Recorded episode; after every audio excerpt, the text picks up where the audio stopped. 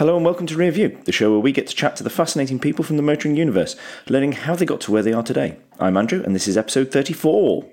I'm delighted to be joined by Stuart Gallagher, who is editor of Evo. Welcome to Rearview, Stuart, and I'd like to start off by asking if you could explain what the editor of Evo does.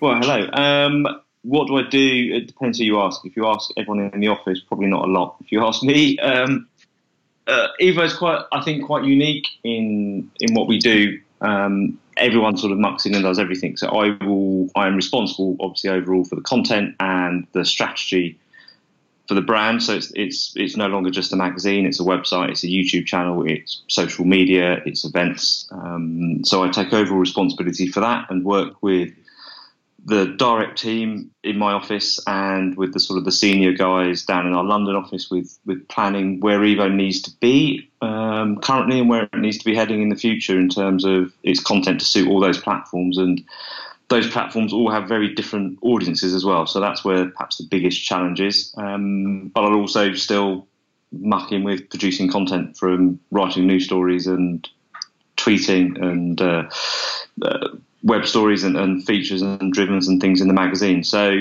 uh, I tend to do a bit of everything. Um, obviously, there's more specialist guys on the team who will focus on different areas. But yeah, I, I sort of do everything from, from planning it and uh, looking after the budget, working with the commercial team, um, sort of all the things you'd probably expect sort of someone near the near the top to, to sort of have to do day to day. Well, I'm just wondering what you do after ten o'clock in the morning now. Listening to that, you know, that's got everything boxed off by nine, you know, and then so, but that's, that's an incredible wide variety of things that you have to actually uh, have, you know, many pies, fingers, you know, all that sort of thing. There's, there's an awful lot, but the sounds of it. We'll, we'll explore that later on, though, uh, if that, if that's okay with yeah. you. So what I'd, I'd like to do, which is. Um, It's, it's a bit cliched, but uh, find out where you first got interested in cars. And um, was that from a young age and, and the, the family regale hilariously the, the tales of you pointing out what the cars were at the end of the drive and things like that? Yeah, you've been reading my notes. That's exactly what I've written. Behind it. And uh, yeah, Matchbox and Scalextric and pointing at cars out the window and... Uh, uh, yeah, and it, as most people do in this industry, that's where it starts from a very young age of... Um, just being fascinated by anything that's a car, really. Um, was that helped by anybody in the family, or was it just just something that grabbed you? N- uh, not directly in the family. Um, my dad had uh, sort of he he's into cars. He has a passing interest, but he managed to surround himself with a group of mates who were sort of what we would call today petrol heads, and had um, all kinds of sort of what I considered exotic things. Um, back then, because there were things like Genettas and original Mini Coopers and Scimitar G T Es and things like that, which were completely different to the old sheds that we used to run around in, and Cortinas and Renault eighteens and things. And so to me, they were exotic. And one of them would, was, you know, was a bit of a club racer. So there was often an old racing car sort of in bits whenever we went around there. And yeah, so it wasn't directly a family member, but um, sort of good friends of the family that was I was always around um, growing up. And I think like any small child back then in the seventies and eighties when there wasn't computer games, you sort of got the Matchbox cars out and you smashed them against the uh, skirting board um, and built ridiculous Scalextric tracks for, for mum to trip up and uh, scream and hollow at us to put away. So, um, yeah, I think it's quite a conventional um, sort of uh, interest, really, from certainly for everyone I've kind of worked with. We've all sort of started the same way. Some have had obviously sort of more direct family links, but yeah, myself and my brother just have, have been into cars and, and stuff since we were a very young age. Oh, excellent. I mean, yeah, and, and we, we we can no longer think about the damage we've done to those Matchbox cars. I uh, think because of the, you know, it's one of those, don't think of all the cars that you had, because the amount of money they would be worth now if they were still in a box, et cetera, et cetera, would just be horrific. So we, we just don't, you mean I, we can't think of that. You mean I shouldn't have snapped the bonnet off that Maserati Bora I had? Damn. When you were when you moved through school and things, was there an idea to work something in the motoring world, or was it just uh, you were a kid in the in the corner at the back of the class who was drawing in their book, or reading, furtively reading car magazines or anything like that? Was it did it did it follow through in school? Yeah, there there was there was three or four of us who went through school all into cars, and we still are now. Um, yeah, and it was drawing in books, um, bringing in car magazines from uh, that we had at home. Normally, we all had older brothers. We were all the youngest, so we would steal off them. Um, copies of Performance Car and Auto Car and, and Motor, bringing those in. Um, and, yeah, just sort of geeking out, I suppose, in, in, in the back of the classroom, sort of looking at stats and looking at Ford, uh, Ford brochures and Vauxhall brochures, because there was a both of those had dealerships in our high street. Um, in the days when car manufacturers had, you know, dealerships in the high street and not on the industrial estate thirty miles away um, that no one goes to. Um, That's so handy for everyone. Exactly, yes. Walk in there and go, oh, my dad's interested in a in a Sierra one point six L X. Can I have a brochure, please, mister? Um, and I used to publish them once a quarter. So, uh, yeah, come home and laden with those and take them into school the next day and uh, sort of point out which ones we're going to get our dads to buy. Um Which was, uh, which I never did, of course. I never listened to us, quite wisely. Um, but uh, yeah, it's, it, it's yeah. Growing up through school was um, yeah was very much car focused and thinking, how can I get to play with cars when I'm older and have to actually get a proper job? Um, but my biggest problem was I didn't know how to fix them. I'm absolutely hopeless with spanners. So I, um, at one point, I, the thing I was going to be was a traffic cop because. Um, Essex Police just got a Sierra Cosworth as a traffic car, and I thought, well, that's that's brilliant. Um, not realising that sort of twenty years time, they probably still wouldn't have that car on their uh, pursuit team. But um, no, but you don't. There's no point in using logic at that point. I know, exactly. Well, then they had a Sierra Cosworth and an R S two hundred. I thought, right, I'm definitely going to work for Essex Police. But uh, yeah, that that, uh, that didn't go down well at home. I think. Um, I think parents had higher expectations, and I've disappointed them ever since. So um, it was an interesting sort of. Well, you doing your homework? Yes. I'm, actually, I'm reading copy. I'm reading Clarkson's column in Performance Car. But uh... you you obviously got this. So you just said that the idea was to get into motoring somehow. So did you manage to make as many choices as the school system will allow towards that, or was it just a case of you you took the subjects you enjoyed and then? After school, it was right. Okay, what am I going to do? Um, yeah, I mean, I was. I'm sort of old enough to be come through a school system where the, the, the choice was kind of made for you. So um, it wasn't as if you said you wanted to be a motoring journalist back then. I think I was just looked at you a bit funny and um, put you down a set. So um, it was done after after school, really, went at sort of college time and uh, picking the right courses there and thinking, right, what? How do I get into this? What what do I need to do? Um, And I actually went off and, and did as much on. Uh, I actually learned how to be a printer, just as everyone went into desktop publishing. And uh, um, so I went to a printing college and in, learned how to do some desktop design and then do copywriting and sort of a bit of everything, thinking, right, if I've got an element of one of these skills, I should be able to get into this car magazine trade somehow. Um, And yeah, that's that's the route I took. Um, I know people take very different routes, particularly today. You can do very specialist motion journalism courses. Obviously, the one up at Coventry is is the one that everyone uh, tries to get on. It's a very good course, and we've had some good guys come from come from there um, and go off and do some great things. But uh, yeah, back when I was doing it, it was a very different route. I think of knocking on doors and and trying to get any, you know, any experience of. of how the magazine trade worked. With all the uh, with the way that you um, you worked your education, so you learnt things like how to lay out a page and stuff like that as well. Yeah, I, yeah, everything. I was, I was... So, so it, you got a very good uh, grasp of the visuals of, you know, that a picture will look perfect here in this size, and the text will come run in this way. You know, because that's um, with websites and stuff uh, that art sometimes is a bit lost when it shouldn't be. On some sites that you go around, yeah, it, it's as I said. I mean, I, I sort of crossed. I when I sort of started, I was crossed. I was in that period of when it was the old old style of typesetting and layout and, and layouts, and also the first lot of desktop publishing and stuff. So it, it's when the the writer, almost, you know, could actually get to see how their stuff was being used and suggest things, writing headlines and, and stuff like that. Whereas beforehand, it, you just filed the copy and someone else did all, all the rest of it. Um, Do you think that makes a difference to the way somebody writes, if they can see how it's laid out as opposed to a blank page and just write?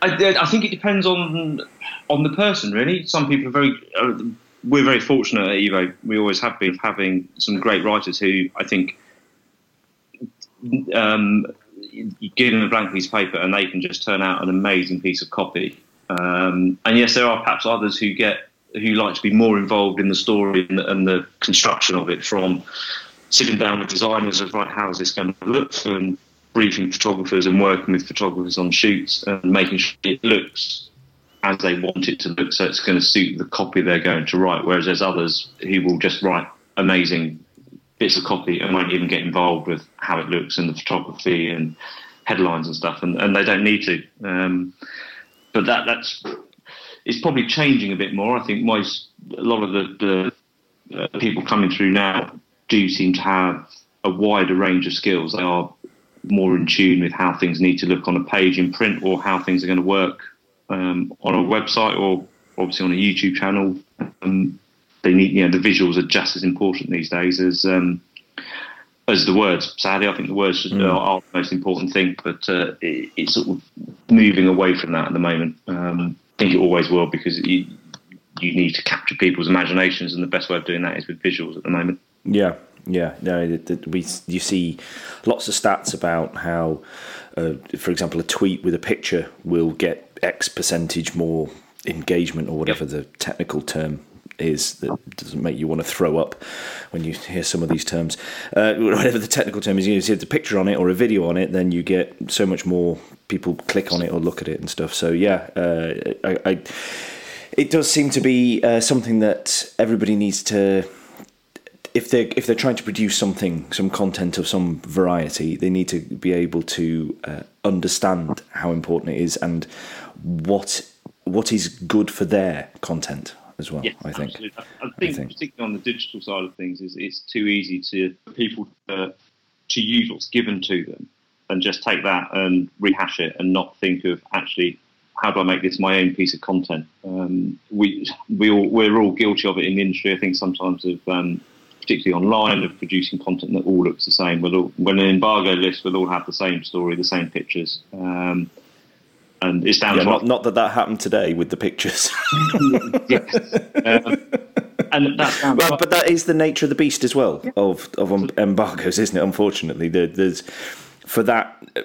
that particular type was, because it was the X F sports sport yeah. break sporting break what was uh, it? Yeah, well, there was two today. There was X F and there was the McLaren five seventy S Spider. Um, oh yeah, there was that as well, yes. Um, and but that's down to the to the individual sort of brands to work with those manufacturers and say, look, we need something different, because if we all have the same content, the user is just um, is going to think they've seen it before and they're not going to read it, and mm. uh, and, and that's a big risk. It's a big risk that that publishers face at the moment, is how we've built these big digital audiences. How do we now keep them engaged? It's a horrible word, but it is the one word. You know, how do we keep them yep. on? How do we get them to click on our story rather than a competitor story if we've both got the same pictures and both got the same technical data to work with on, on a new car? So that's a challenge, and it's one that manufacturers understand as well now. They, they realise that um, just giving everyone exactly the same content doesn't work for them either, because it's one of the you, familiarization means you think you've seen it all, and actually you end up no one reads anything because they think they've read it, because they've seen it in a tweet or they've seen it on a Facebook post, um, and it all looks the same. It, it's uh, it, what where's the incentive to click on it? What's go, what's going to be different? And it's it's the same as what magazines have always done, is make sure how how are we different to our competitors, and we we do it in print, um, and it's only recently that we've started to think about it in a in the digital sort of landscape as well, by adding different elements to it. So it's a inter- really interesting, exciting challenge of, of how we do that, um, because obviously digital audiences are much bigger and they've all got very different criteria of what they want to, to see and what they want to look at. Some want a quick wham, bam, thank you, ma'am hit, and others want some long-form content and more detail. So we've got to balance that. And I think that's where the skill of knowing what works and what doesn't work and what grabs people's attention is is, is what makes... Um, individuals and, and the brands they work for stand out. But I, but I think also it, it helps that if if you understand what your um, well, in this example, say just Evo, it's very clear to everybody at Evo what Evo stands for. Yes. It, it's easier then to craft your take on, you know, these these embargoes and stuff, and uh, uh, it, for example, with our podcast, you know, we're we're definitely not. Um, well, one, we're nowhere near big enough to get uh, involved in these things, but secondly, we're not uh, the sort of place where people come for what is the very latest this second news or something like that. So we don't try and go down that route, because there's, I mean, you can you can open the internet and there's a thousand sites that where everybody's seemingly racing to the bottom on, oh, I've heard this rumoured that maybe came out. No, we'll, we'll just throw out any old news, and that doesn't help anybody. Um, no, so I think no, no. understanding what you what what your organisation or your content um, stands for, I think, is the key to all that. And it's and well, it's clear to me what I feel Evo stands for. Um, which is why, you know, I'll go to Evo for certain things and I'll look elsewhere for other things. So, um, so yeah, it, yeah, I, I understand. Exciting. That's a, that's exciting is perhaps not the word uh, everybody who's trying to make the content always says. but but it, it's, it's exactly that, isn't it? You what you you you go to trusted sources for for your information on, depending on what you want to want to read about or what you need to know about, don't you? And yeah. If you go to a trusted source that you think is going to give you some um, excitement and put you behind the wheel of something, and actually it's just giving you the same content as a generic news agency site, you're thinking, well, hang on a minute, which, which, what's the difference here? Why should I bother going back to my favourite car website if all it's going to do is regurgitate the same stuff that the agency is regurgitating? Um, and yeah. You'll go elsewhere and find and find your fix elsewhere, and that's that's the... the That's the big challenge that we're we're facing at the moment. It's and it is in, exciting. It's a bit it's intriguing because you're you're looking into people's trends and you, you're trying to second guess them. And sometimes you get it right and sometimes you get it wrong. Um, but it's it's it's it's a really really fascinating time at the moment in in the industry of, of having these big audiences and, and, and managing them. And, and of course they will they will sort of walk away and go somewhere else if if someone bigger and better. Um, or in their eyes, comes along and, and offers them something better. Um, and yeah, it's a, I think it's a case of managing expectations as well. Yeah, yeah. You, it's you know the, these. Uh, I, I mean, the part of the problem is that so much information could be found for free. Yeah, it's uh, it it's how how is that balance between creating quality stuff yet.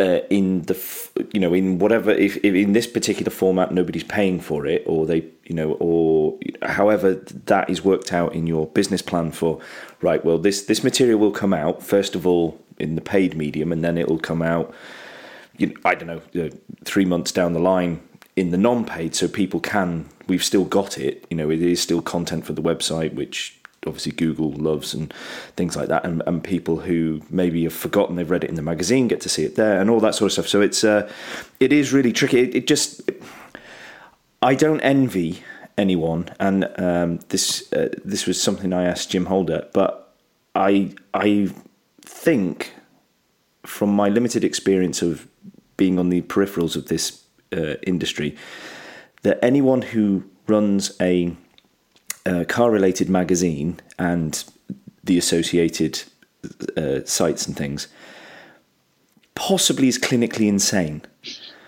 because that seems like such a hard thing to have to do because of those reasons I was saying. Uh, and you know, it, it, you can go, you can open up it, once a week. There's bound to be a story that says, "Oh, magazines are dying," et cetera, et cetera. And you know, it just seems such a hard thing to do. Why do you do it? Uh, I think that you ask any of us in the in the motoring side of things, it's because we love cars and the opportunities it presents to you, you won't get elsewhere unless you're, you know, in that one percent at the top where you can go and buy whatever you want and, and you get the access. Um, so it's a mixture of you love car, we love cars, and we love producing content, whether it's telling stories. Um, being first with the news and or producing video content, um, engaging with people on social media, which is, you know, when I first started on this, the only way you, you spoke to readers is if they, you know, got a letter out and pen and paper and, and physically wrote it to you, stuck it in an envelope and posted it. Um, to get feedback straight away on a piece of content now is, is, is, you know, quite amazing. You think, oh, blimey. they've read that and they've, they've digested it and they've commented on it straight away, whereas you know, in the past you sort of waited six or eight weeks to see what anyone thought of it and when you got the sales figures back. Um, but to have that interact, be able to have that interaction now and direct access to your audience um, makes it all worthwhile, because you end up talking to, to people who really get what you're doing. Um, and it, yeah, it gives you a buzz. Um, when the sales figures come through on the mag, you get you get a buzz out of those, and you always have that sort of The, the horrible feeling on a Wednesday afternoon when they the weekly figures come through and you sort of you see the email and think, oh, do I want to open that or not today? Um, yeah, I, I, I'm sure I must tidy my drawers again before I open this. Yeah. There's, there's something important to do. But it, and then you know, online you you, have, you can spend all day just sort of getting lost in Google Analytics, which is amazing. It just gives you um, such a steer on what people are interested in, what they're reading, and, and sometimes you know you've got it absolutely spot on. You think, great, we know what we're doing. Other times you think, why is that story ranking so highly on Evo? Um, and it it just gives you another something else to think about, good or bad. Mm. But it's still it, it, there's so much going on. It, you don't really have time to sort of go mad about it. I think it's, it, it's not, there's so there's so much. You, you're too you're too busy. you yeah. haven't got time to think about it. I don't think it's. A, I think, It's less so being all too busy to, to care about. I think it's more that there's so many good things going on and so many good opportunities um, that anything that's sort of bad, you kind of just bat away and and and can deal with quite easily and not get not get dragged into it and not let it get you down. Um, so, you know, clearly, you don't take you don't think this is uh, pressure or excessive pressure, then? No, no, not at all. No, it's, it's yeah. I, I think if I'm sure that you know, there, there's it's. So there's the wife will always tell me it's not a proper job. Um, it's and I think if you take it too seriously, you can, yeah, you can pour a huge amount of, of pressure on you. But at the end of the day, we're doing a job that so many other people would, would love to do and have such opportunities to do great stuff um, that you take the rough with the smooth, and it's so much more smoother than it is rough these days um, because it's such a there's such a fast pace of stuff that's happening, and whether it's launches, whether it's tech briefings, whether it's just, you know, a, a lot of us still get a buzz out of, well, we all do get a buzz out of producing a magazine each every four weeks, um, you know, being in the office late and, and crafting pages. That's, that's what we all want to do and be, have that opportunity to do it, particularly, you know, as you said um, uh, earlier that, you know, everyone will tell you that magazines are dying. Interestingly, most people who tell you that magazines are dying are people that work in the digital um, market. yeah.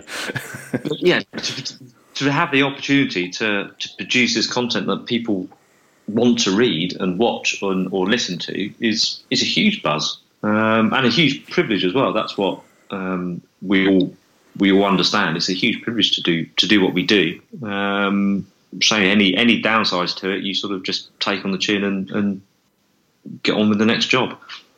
Well, it also sounds, just it's talking to you in the short time that we have here, that you're A, not blasé about it, but uh, B, you're also not arrogant about it either.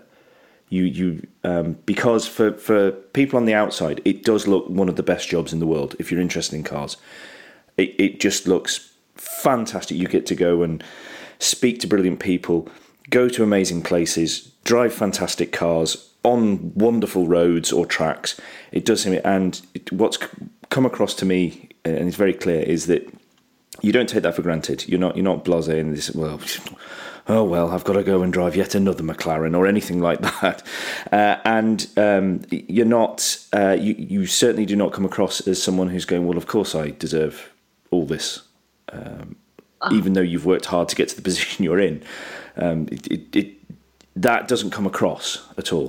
No, I, I think if you spoke to anyone, the, those anyone who was was like that in this industry would wouldn't last very long, because it's it's a very close knit kind of uh, community almost, where we all know that, that what we're doing, there are so many other people who would do it for for nothing, and you know would would. bite your arm off to, to have that opportunity to to drive the cars we drive and to speak to people we speak to and, and have the access that we have we have. Um, yes, it's it's a job and it's a business, and it, it has to make money. You know, for, for our publishers, Dennis, we have to we you know we have to make money. You have to be a viable business. But mm. God, it's a great way of doing it. Um, yes, you're not down to mine or anything like that. And the day you start being blasé and arrogant about it is the, is probably the good day to sort of hand your notice in and, and go and do something else, because uh, the reader will notice as well. You come across as, oh, look at me, I'm doing this and you're not. They're, you know, what's in it for them? You know, they don't want their noses rubbed in it. I, I wouldn't want my nose rubbed in it if um, you know, if it was in any other, you know, if you're reading a, a A, a cricket reporter, as I do, watching a, a test match, if he rubs your nose in it in every report he writes saying that he's there and you're not, you'd soon stop reading him. Um, yeah, yeah. You, but after today, don't mention the cricket. Yeah, do. Won't mention the cricket. Um, we'll just think about the last game when we beat Australia. That's, that was the good. T- they were the good times. That was the problem, wasn't it? Um, but yeah, you, you, it's, it's if you're watching any.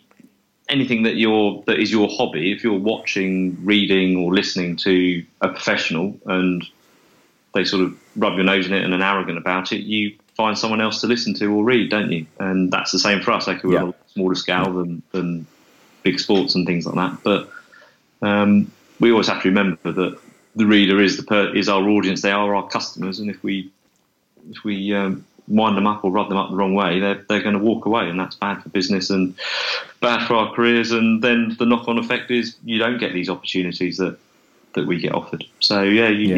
you, you can't be arrogant and blasé in this business, because it could all stop one day, mm. and you're thinking, oh, what have I done? Yeah, yeah, absolutely. Okay, so if we wind back a bit, you're, you're doing um, print design. Uh, you're learning all that craft. Yeah. Uh, what was what was the first job you had um, following that?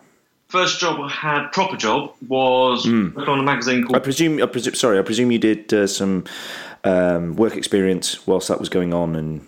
Uh, yeah, I had you know. um, uh, work experience with a, um, a small uh, automotive agency uh, that dealt with Ford, looked after some of Ford's motorsport stuff, um, and they were, they were local to us, and they were someone I knew. Uh, or the family knew, family friend, and just sort of, yeah, through the summer work. But then we did some touring car stuff and some. Oh, well, that sounds that sounds like that was dreadful for you.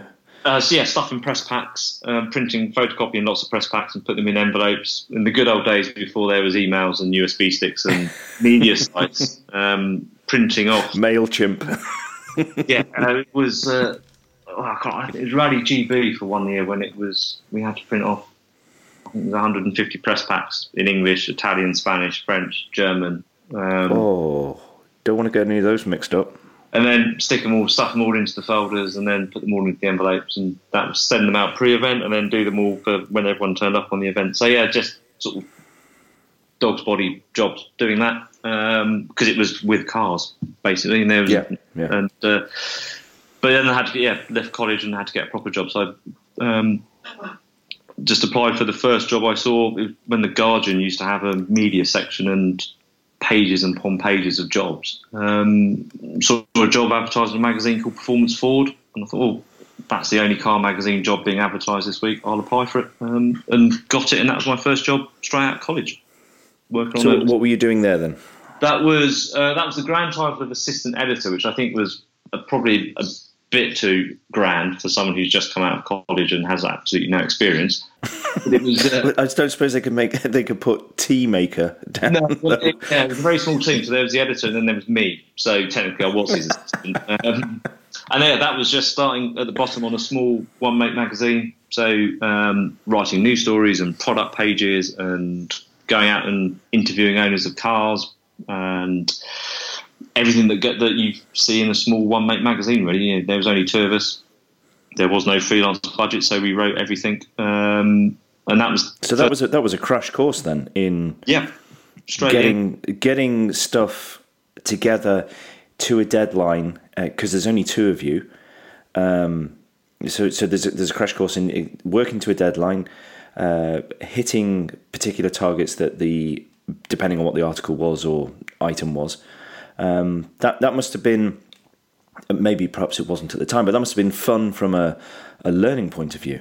Oh, it was great, because it's, it's, you'll think, wow, this is it. You're straight in at the deep end, no sort of uh, cotton wool around you, and oh, you just need to do that, and off you go. No, it was, right, this is what we've got to do. We've got one designer. Um, who sits over there and also works on two other magazines. So uh, let's get on with it. And yeah, it was a great, a, a great way to start, I think, um, in at the deep end, and just we just got on with it. Um, and it was great fun. Editor left after six months, so obviously there's something I said to him he didn't like. Um, but yeah, it was it was fantastic because you, you being small publishers, um, there wasn't a resource, so you did absolutely everything, and it was a great great learning curve of. of how magazines need to come together, having sort of uh, touched on it at, at college and, and only seeing bits of it, to then suddenly come in and go, right, you've got to, this is how everything works and you need to get on with it and do it. It was, yeah, it was fantastic. And um, that was what really hooked me into into magazines and, and loving the craft of just putting them together, um, because I was involved in everything from helping out on the cover to inputting the classified, so you sort of you end up taking pride in everything, and it was it was really good. It was a really good learning curve, a bit steep. Um, got me used to late nights on press day, but uh, all good fun. It's great. But but from that, you you have got an immediate understanding and appreciation of, of every step. So at no point, you know, as your career goes on, at no point can someone try and pull the wool over your eyes and think, oh, this this particular aspect is is proving a bit tricky. You go, well, you just do this, this, and this, don't you? Or some, you know, along those lines. You know, because you've been there and you've done it, you, you've eaten, slept it. there, there's no hiding for anyone. If if anyone was trying to hide, no, I mean, say. I've, I, most of my early career was with, with small publishers, and you don't have you, you have nowhere to hide. You you do everything, um, and I went to what's now called Bauer. They were called E M A P after that, and we were a big team. And it was a bit that was a bit of a culture shock because there was elements that I just didn't have to get involved with at all. And it was a bit, I found it a bit strange at first of having to take a step back from certain bits, certain aspects, because I had such a big team to deal with it. You think, oh, I'm not involved in that anymore. And it, well, it, it didn't take the fun out of it um, because there was so much other stuff going on and that I was responsible for and, and getting involved with, but. I think if you love magazines, you do want to be part of the whole process because it's it it's a great thing. You know, you think you produce something and it goes off to the printers, and you sit there anxiously for a week for it to come back, hoping hoping it looks as good as you, you thought it was going to look. And and if if I've had a little bit of those processes taken away from you, you do feel not disconnected from it, but you think, oh, I didn't get involved with that. Perhaps we could have done it better. So small publishing, but but it's also one of those jobs where you can go to somebody, open a page and go, I did that. Look, I did that. And, there, you know, there is physical evidence of stuff you've done, which yeah. uh, which must be fun. That, that's that's the thrill, of, I think, of anyone who enjoys putting magazines together. That is the thrill. When it when it comes back into the office, you open the box and you think, God, we did that. We put that together. All those late, late nights and all that cake was worth it. Look at it. Um, Crikey, that looks good. Who did that? Oh, it was us. Yeah, exactly. And, and and you you feel proud. You you stick it on the shelf in the office next to sort of your colleagues' magazines and stuff. You think, yeah, that, that's a cracking one. And and you don't do you don't do it for, for the pats on the back and people to say, oh, that you've done a done a good job. You you, you do it because you want to. And and those mm. are all added bonuses when someone hands over their money in W H Smith's or Tesco's or wherever they buy it from. That's that's an even greater satisfaction that someone's prepared to, to pay for it, and we're in, you know, forever grateful for that. And uh, you know that, that's that's the biggest thrill is when it's it's the worst day and it's the best day when the sales figures come through because you think, yeah, great, they still like it. And when you know when the subscriber numbers keep going up, you think hey, you're doing you're doing the right thing. Um, yeah. But, but, but bizarrely, you don't live and live and die by those. Publishers probably do. My publisher probably does, but. Uh, For those of us creating the content, it's the fact that we get to produce this wonderful product every four weeks. Mm. So how long were you at uh, Performance Ford? Um, I was there for just over a year. Went to Max Power for nine months. Oh, uh, the mighty Max Power. I remember that. Max, another job that I went to, the editor gave me a job, and then uh, she left within three months, I think. Um, so it's clearly something I was doing early in my career. Um But yeah, that was just an opportunity. I thought I need to go. You know, I was going to work for a big magazine, and it was the biggest magazine at the time. Um, mm. Selling more copies than Top Gear, and it was with a big publisher, E M A P. Um, but actually, it's one that it, it, at the time it, it kind of confirmed to me that I didn't want to work for a big publisher. Um, I I missed that um, uh, sort of rolling your sleeves up and getting involved in everything aspect of, because because the, the team was just too big. It was it was, it was you know it was huge. It was it's, it's probably as big as our team is now at Evo, plus everything else on, on in terms of commercial side and things. And you just sort of feel you feel more of a cog and um, and just you know going going through the motions and.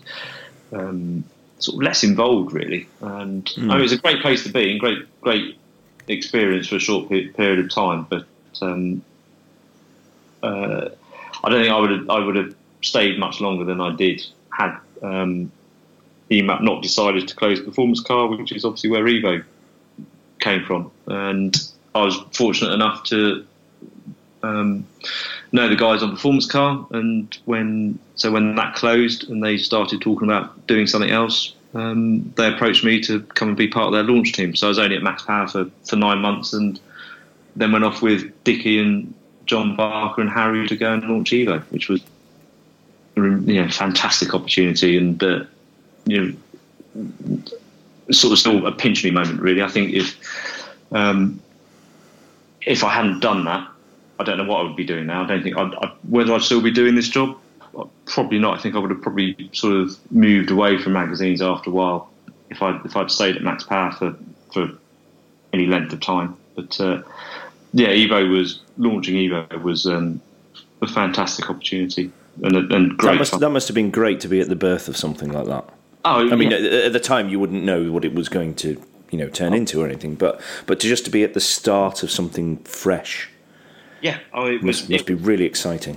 It was brilliant. You know, it was um, being with really talented and experienced um, guys. I, you know, John and Dickie, I looked up to. You know, they were they were Performance Car when I was growing up. I read their words, and now I've, now now they're asking me for sort of um, to do stuff for them and advice of what we should put in the magazine, how we should craft it, what we what we're going to call it, um, what content we're going to do, how we're going to be different to Top Gear and Car at the time, and who we're going to use to photograph it, who we're going to use to write these stories. And but yeah, it was it was a fantastic opportunity, a great time as well, great fun, um, huge challenges, um, being a small publisher no one heard of, um, and not having the big muscle of a, a big established publishing house behind you. It was it was a lot of hard work, but boy was it worth it. And it was um, it was great when that first issue came out and we went went and launched it. That was um, that was fantastic. That made it all the hard work um, beforehand well worth it. And then subsequently afterwards as well, it actually got harder. The day the first magazine was published, it got harder from there. But uh, it was all good hard work. And mm. Harry might not agree. He might have had a few sleepless nights with, with the band. So, but, um, for us on the editorial side, spending the money, it was great fun. Um, yes. I can imagine. So over this time from from Performance Ford and moving through the, the various couple of magazines after, do you think your writing changed? Um, hopefully it's got better. Um, yeah, I think yes. it, because you have to write for, um, you know, we, I say it to the, you know, all our new starters when they, they come in, and it's, and everyone will say the same, is when you first start, you just get the facts down and, you know, tell people, you know, tell people what you need to tell them. And after the time, your your own style and your own voice will come. Don't try and force it. And um, I'm probably still, I'm, no, I'm, you know, I'm still.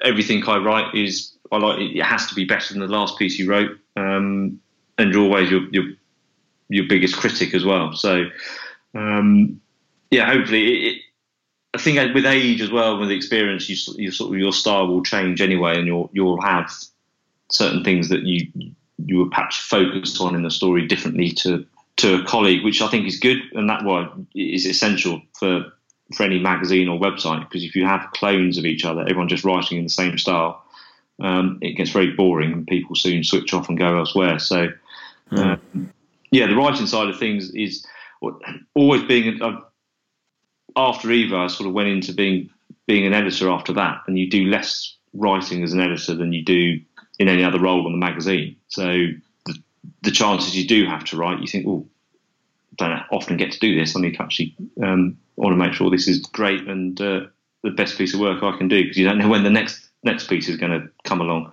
Yeah, and you don't want people pointing fingers either, going, "Oh, yeah, it's me. Hang on." yeah, it, I think...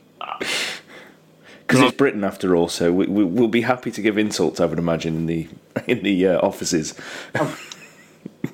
the, the, the, yeah, the, the, the, well, I'd say we're your, your, your own biggest critic. Actually, yeah, someone in the office will be your biggest critic, and they'll, they'll let you know if you've done it wrong, which is great. You know, it's that British sort of thing of, um, yeah, that was good, but you could have done better. You think, oh, okay, thanks. And uh, I mean, yes. You're always learning, you know, from... every issue we do and every web story we, we write, um, once it's published and gone, we think, oh, we could have done that better. So, you know, whether it's me writing a story or a first drive or my head speak at the beginning of the magazine or a caption or something, you always want to write. It has to be um, the best you can do, and but you always know, actually, you could have done that better. But um, there's always a deadline, unfortunately. And uh, so you yeah. just, so you just make sure next time, you learn from what you didn't like last time. Um, it's not so much, you, you're not making mistakes and errors, you're just thinking, oh, if I just said that, that would read a bit better. Is that, you know... Um, yeah, and, and if you if you uh, dwell too much on perfection, you would just won't get anything out anyway. No, and you can end up rewriting it and rewriting it, and then actually you lose the whole um, whole sort of uh, strain of, of thought that you had, and then it, it doesn't flow because you keep going back to it at different times. Um, you know, a colleague is he's very much sort of of the opinion you only you, you write your best best piece once, and so once you've written it and, and you've gone through it a couple of times of, of just you know getting out some of the errors and stuff. Um, that's yeah, that's it. Submit it. Don't keep going back to it because it, it just becomes disjointed. And sometimes you can see it with. Um, When people submit copy, you know they've they've not written it in one sitting, which is it is a luxury for, for some. You know, if you don't have the time, uh, mm. that's actually the biggest worry is that if you've got to, you've only got sort of half hour one day and a, an hour the following day to, to write something, you'd much rather sit down and just write it all in one hit and uh, not have to worry. Well, you you'll maintain a flow then, won't you? And you'll be in that you'll be in the same frame of mind for that entire piece then, I would imagine. Yeah, what normally happens is I'll, you, you'll write it and you'll have to stop and go somewhere and you'll come back to it the next day or um, a couple of hours later, and you, what you'll end up doing is just rewriting what you, you've written in the first place. Yeah. Um, so that that's it could be frustrating, or sometimes think, oh, I'm glad I, I rewrote that because it's much better this time round. Um, mm. Yeah, yeah. Um, so how long were you at... Uh, the start of Evo? Um, I was there for the first twenty-one issues. T- wow. T V R Tuscan was the last issue I did when we first drove the T V R Tuscan. Um, so that was the last one. I went up to the factory to pick that up and um, brought it down, gave it to Dickie and John to go and test at Millbrook, and then I, um, I think it was second or third to last day, um, left and went off to... Um, actually go back to the publishers that I'd worked at before to go and edit their B M W magazine. So um, it was a sort of a, a it was it wasn't a uh, on board of working for Evo and um, you know don't want to do this anymore. It's a sort of an opportunity, sort of career minded really of, of mm. um, having the opportunity to be my own editor on a. It was a small magazine, but it was going back to having you know sort of. Um, control over everything and uh, sort of work, being able to sort of direct the strategy a bit more. So it was just a, an opportunity to, to get more experience, really. Uh, mm-hmm. So yeah, but that was B M W car, and they wanted it to be. They'd had an editor there who'd been there for a long time, so they wanted a bit of a relaunch as well. Um, so I undertook that. I was only there for, for twelve months um, to do that, and went off and did a, a sort of did the motorsport uh, thing and got that itch scratched, and uh, went off and did a season of uh, historic Formula One of on the uh, event side, just running the events of a F I A oh, okay. championship. Mm-hmm. Completely different from publishing, and I'd been doing magazines then for probably five or six years, and I just thought, actually, try something else. So um, it was it was back with the agency I'd worked with when I was doing work experience and uh, summer jobs and stuff um, before I got my mm-hmm. first job, Performance Ford. we they had the, they got the contract to run the F I A um, Thoroughbred Grand Prix Championship, which was F one cars up to seventy-six, I think it was, from memory. So is that like the thing that we see uh, at Monte Carlo when they do their historic? Yeah, so we we support, so the um, Monte Carlo stuff is, I think, is up to this, it's up to sixty-three or sixty-four. Um, so this was uh, Williams F W oh sevens and the six-wheel Tyrrell, um, okay, yeah, and the ground effect Lotuses and things like that. So we supported Um, the Master Series and Old Timer Grand Prix, and we were on the support package at Silverstone for the F one that year, um, which was great. It was just complete, something completely different. Um, no experience of running these events and being ground. But it was, you sort of learn on your feet. But yet again, let's go in at the deep end. Exactly. exactly. And yeah, spend a season with uh, um, in the presence of those cars and the guys who, who run them and, and race them and stuff, are great characters as well, so you just learn so much and uh, you know, get exposed to such sort of fascinating insight into this world of uh, historic motorsport. And it's when historic sort of classic motorsport was still um, in its infancy, so um, it was still quite sort of clubby and pally, which it is now, but it wasn't on the scale of, of it is as it is now. So um, it was a lot, the paddocks and race meetings were a lot quieter, so you sort of um, all chipped in together and uh, helped each other and uh, all the different series and, and went to the same events in the evening and sort of all socialised together and stuff. So it was um, it was a great year, great season. And um, man, you know, you sort of go into Catalunya and Monza and um, Most in Czech Republic and oh, it sounds like hell on earth. Then, really. It was great fun. It was great. Poor Dixon Gallagher. Wow. I had to drive around in. Probably didn't agree, but um, I don't think you can get from Calais to Barcelona now in nine hours. But um, you could back then. It was good fun. Your Honour. You did that for a year, did you? Did that for a year, and then uh, back to magazines. Back um, to go and launch a Porsche magazine, G T Porsche, um, which I was at for. Which I launched that, and then I was there for thirteen years, I think it was, which was probably ten years too many. Um, but from whose point of view?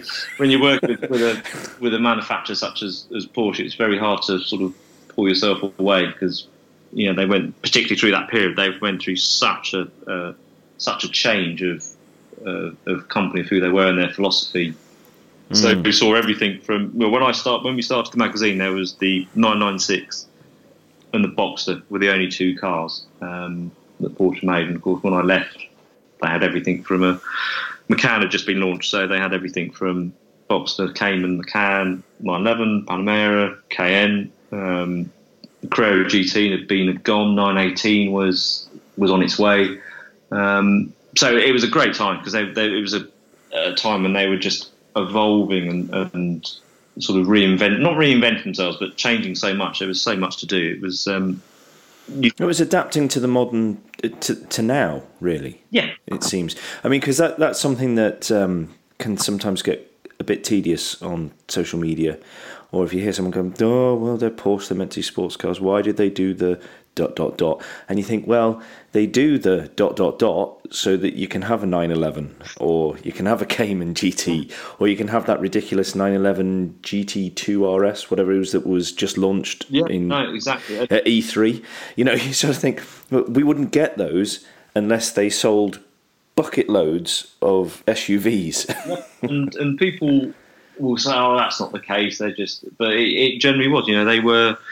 Before Wiedeking came in, they were absolutely on their knees. And without him deciding, right, this is what we're going to do, we need to have common components across the sports cars, and we need to look beyond sports cars because that's not where the car market's going. And bold decision. And how, how did you feel when you first heard that, though? Um, was it a surprise, or was it? It was a surprise that they went in so. so soon and so early, because I think at the time Mercedes had the M L obviously, and the X five had had been around for a couple of years. So for a company such as Porsche, who, who you know, only built sports cars, didn't even have saloon cars or anything else in their portfolio, to go, right, we're now going to produce an S U V, an ugly one at that, And yeah, it wasn't a looker, was it? And uh, I think that was the shock. It's like, whoa, hang on, where's where's this come from? It's come come from nowhere. But I think that you, it it comes back to a lot of people loathe him, but I think Wiedeking, without him, Porsche wouldn't be around today and wouldn't be doing the things they're doing doing now because of the success that he put in place. Um, ironically, you know, he took the company over when it was pretty much on its knees, and he left it pretty much on its knees and on the verge of a horrible financial mess, which they've, they've sort of unravelled themselves from now. But hmm. um, without him, you know, he's, he, he, uh, you know, the company wouldn't be there. I don't, uh, not the company that we know, and it certainly wouldn't be owned. Okay, it's, it's, it's now been absorbed into the V W group in a very complicated way. Uh, yes. Good luck unravelling that one. But, you know, Mercedes were, were knocking on the door before Wiedeking came along, and I'm not sure what they would have they would have made of Porsche and what they would have allowed them to do. Um, but you know, I'm watching tonight qualifying of, of Le Mans with with two L M P one cars that should, you know, have got the possibility to win again, and mm. without things like Cayenne and without that raising the brand profile and without that giving it the the success to do, they they probably still wouldn't be running at the front. They've always been at, at Le Mans running around with nine elevens and things, which have been great, but everyone wants wants to see Porsche succeeding. They want to see them at the front leading the field, which they've done successfully for, for since they've come back in uh, twenty fourteen. So and and all that does go back to when the success started. You know, nine ninety-six and Boxster were, were huge successes for them. Um, and mm. Cayenne obviously just accelerated that um, even further, and Macan is doing that again now. Panamera, we need to is is successful as well, and, and perhaps in Europe we look at it in, in the U K, well, you don't see many on the road, and it's not that successful. But you look at how successful it is around the world, and that's that's what Porsche is now. It's a global company, as all these car manufacturers yeah. are. They are they are global. So we sometimes look at a model and think, why are they doing that? You know, six series, new six series G T today. I think the universal response from anyone in the in the U K is, "What's the point? Why bother?" And I think it's one of the biggest selling B M Ws in China. Um, yeah, yeah. So I just wish they'd make it better looking. Yeah, um, it's, that's my problem with it. I don't mind it being a, them doing a hatchback. I, I can totally see this. I own a nine, a Saab nine three. Uh, from two thousand one, so I like um, sort of a fastbacky thing. I love that sort of thing because it's got a huge boot and it, it swallows all my rubbish, so I totally get doing that, but just please make it look better. That's all I'm asking, just make it look nicer. I think that's where um, the, the biggest uh, the biggest thing we struggle on in the U K is that we're no longer a we're a big market, we're still a hugely important market, but um, for some models we're not. The manufacturers don't need, you know, they don't need to sell six, you know, five or six series G Ts in the U K. No. Um, its core market is the other side of the world. So as long as they like it, we can. We're not trend setting. We can we can whinge in in a lot of for a lot of models, are but, we? But then it allows them to do M threes, M fours, M twos. Yeah, M fives. Yeah, absolutely. So seeing the odd six series G T on the road, I think, is a fair payoff for for having those cars, and that and that's the same for. For all manufacturers, um, you know, they are you know, the ones that are succeeding and that are successful, and, and people are, are buying the products, and they're they're able to do motorsport off the back of it, or or whatever, or, or build hypercars or niche cars, is because they are they built they have a global product range. And I think sometimes in the U K we get a bit we are guilty of, of being a bit too focused on our own market and not understanding what a manufacturer's global plan is and, and why they're mm. doing something. We're you know we're a bit quick sometimes to dismiss dismiss a new model, thinking, well, that's not going to sell in the U K. Why are you bothered doing it? And it's like, well, we don't really care if it sells in the U K because we need to sell it in China, Middle East, America, South America, and the fact that in one of those markets it's right-hand drive, that means we can bring it to the U K. And if we only sell a small percentage, it doesn't matter. But we might as well, we'd rather offer it than not offer it. Mm. Yeah, yeah. Yeah, sometimes we have to remember we're not the centre of the universe. Yes, quite. Okay, so uh, thirteen years at G T Porsche. Yes, uh, which uh, was an excellent magazine, by the way. Uh, I did because I, I, it's well, you were in charge of that, that I came onto Twitter, and um, when I, I first came across you, st- started stalking you um, on Twitter. so uh, I, I just wanted to say that I've, I thoroughly enjoyed uh, reading G T Porsche, ah, by the way. So yeah, it was good fun was... putting together. I mean, it, as I said, those, everyone said, well, how can you put a, ma- a magazine each month with Porsche stuff? And, well, there's, there's quite a lot to talk about, and uh, everything they do is pretty good. So, um, yeah, it was good fun putting that together. It was good fun. What did you move on to after? Uh, that was from there. I then went back to Evo as managing editor. Uh, Nick Trott kindly gave me a job. But Nick and I had worked as we'd worked together on Max Power. I gave him his job as a staff writer on Max Power, mm-hmm. so we'd known each other. It was quite quite interesting, sort of him then giving me a job on uh, on Evo, which I'm eternally grateful for, because it's uh, um, well, I wouldn't be here now. But that was yeah to go back to Evo after all those years, and obviously. It'd been sold and owned by Dennis, but it was really refreshing to come back and see actually it, everything could change, but nothing could change, if that makes sense. It was still, despite all the big business behind it, Evo was still the the, the focal point, and it was still Evo as I kind of remembered leaving it, really. It still had that. The, the identity was the still The identity there. was there. It had the passion, the, the team that, that are there putting it together were... the sort of people, the same kind of people that were there when I when I left, and we always talked about who would we want to come and do stuff for us. Um, so it was, re- it was really refreshing to see, because having seen magazines in the past sort of be swallowed up by big big publishers, and they just lose all their identity and, and focus and just become these sort of commercial juggernauts. It was really refreshing to see um, Evo still as I remembered it, um, which is a credit to, to Nick and Harry before him, um, and all the, the the guys that had, had kept it going, really, and and and people at Dennis who who haven't tinkered with it, have, have let them get on with it, and let me get on with it now as well. They they really understand what Evo's about, rather than trying to force it in a direction that, that maybe suits them, but if it doesn't suit the reader, it's it's no point doing it, really. At the end of the day, any media brand, whether it's a website or a magazine, is there to, to please the reader, not to please the accountants, because... Uh, the accountants don't pay for it. They just look at the money coming in, and they need readers to do that. Yes. That is the end of part one of my chat with Stuart. Part two will be out next week, where I continue my fascinating chat with him. Thanks once again to Stuart for coming on Rearview and chatting to me. Hopefully you found our conversation as wonderful as I have. And if you want to suggest someone I should ask to come on this show, please do get in touch. If you use the hashtag RearviewPod, we'll be guaranteed to see it here in Motoring Podcast Towers. To get in touch with me directly, search for Crack Windscreen on Twitter. And if you like to keep up to date with motoring news and opinions and car reviews, try out the sister show, which is the Motoring Podcast.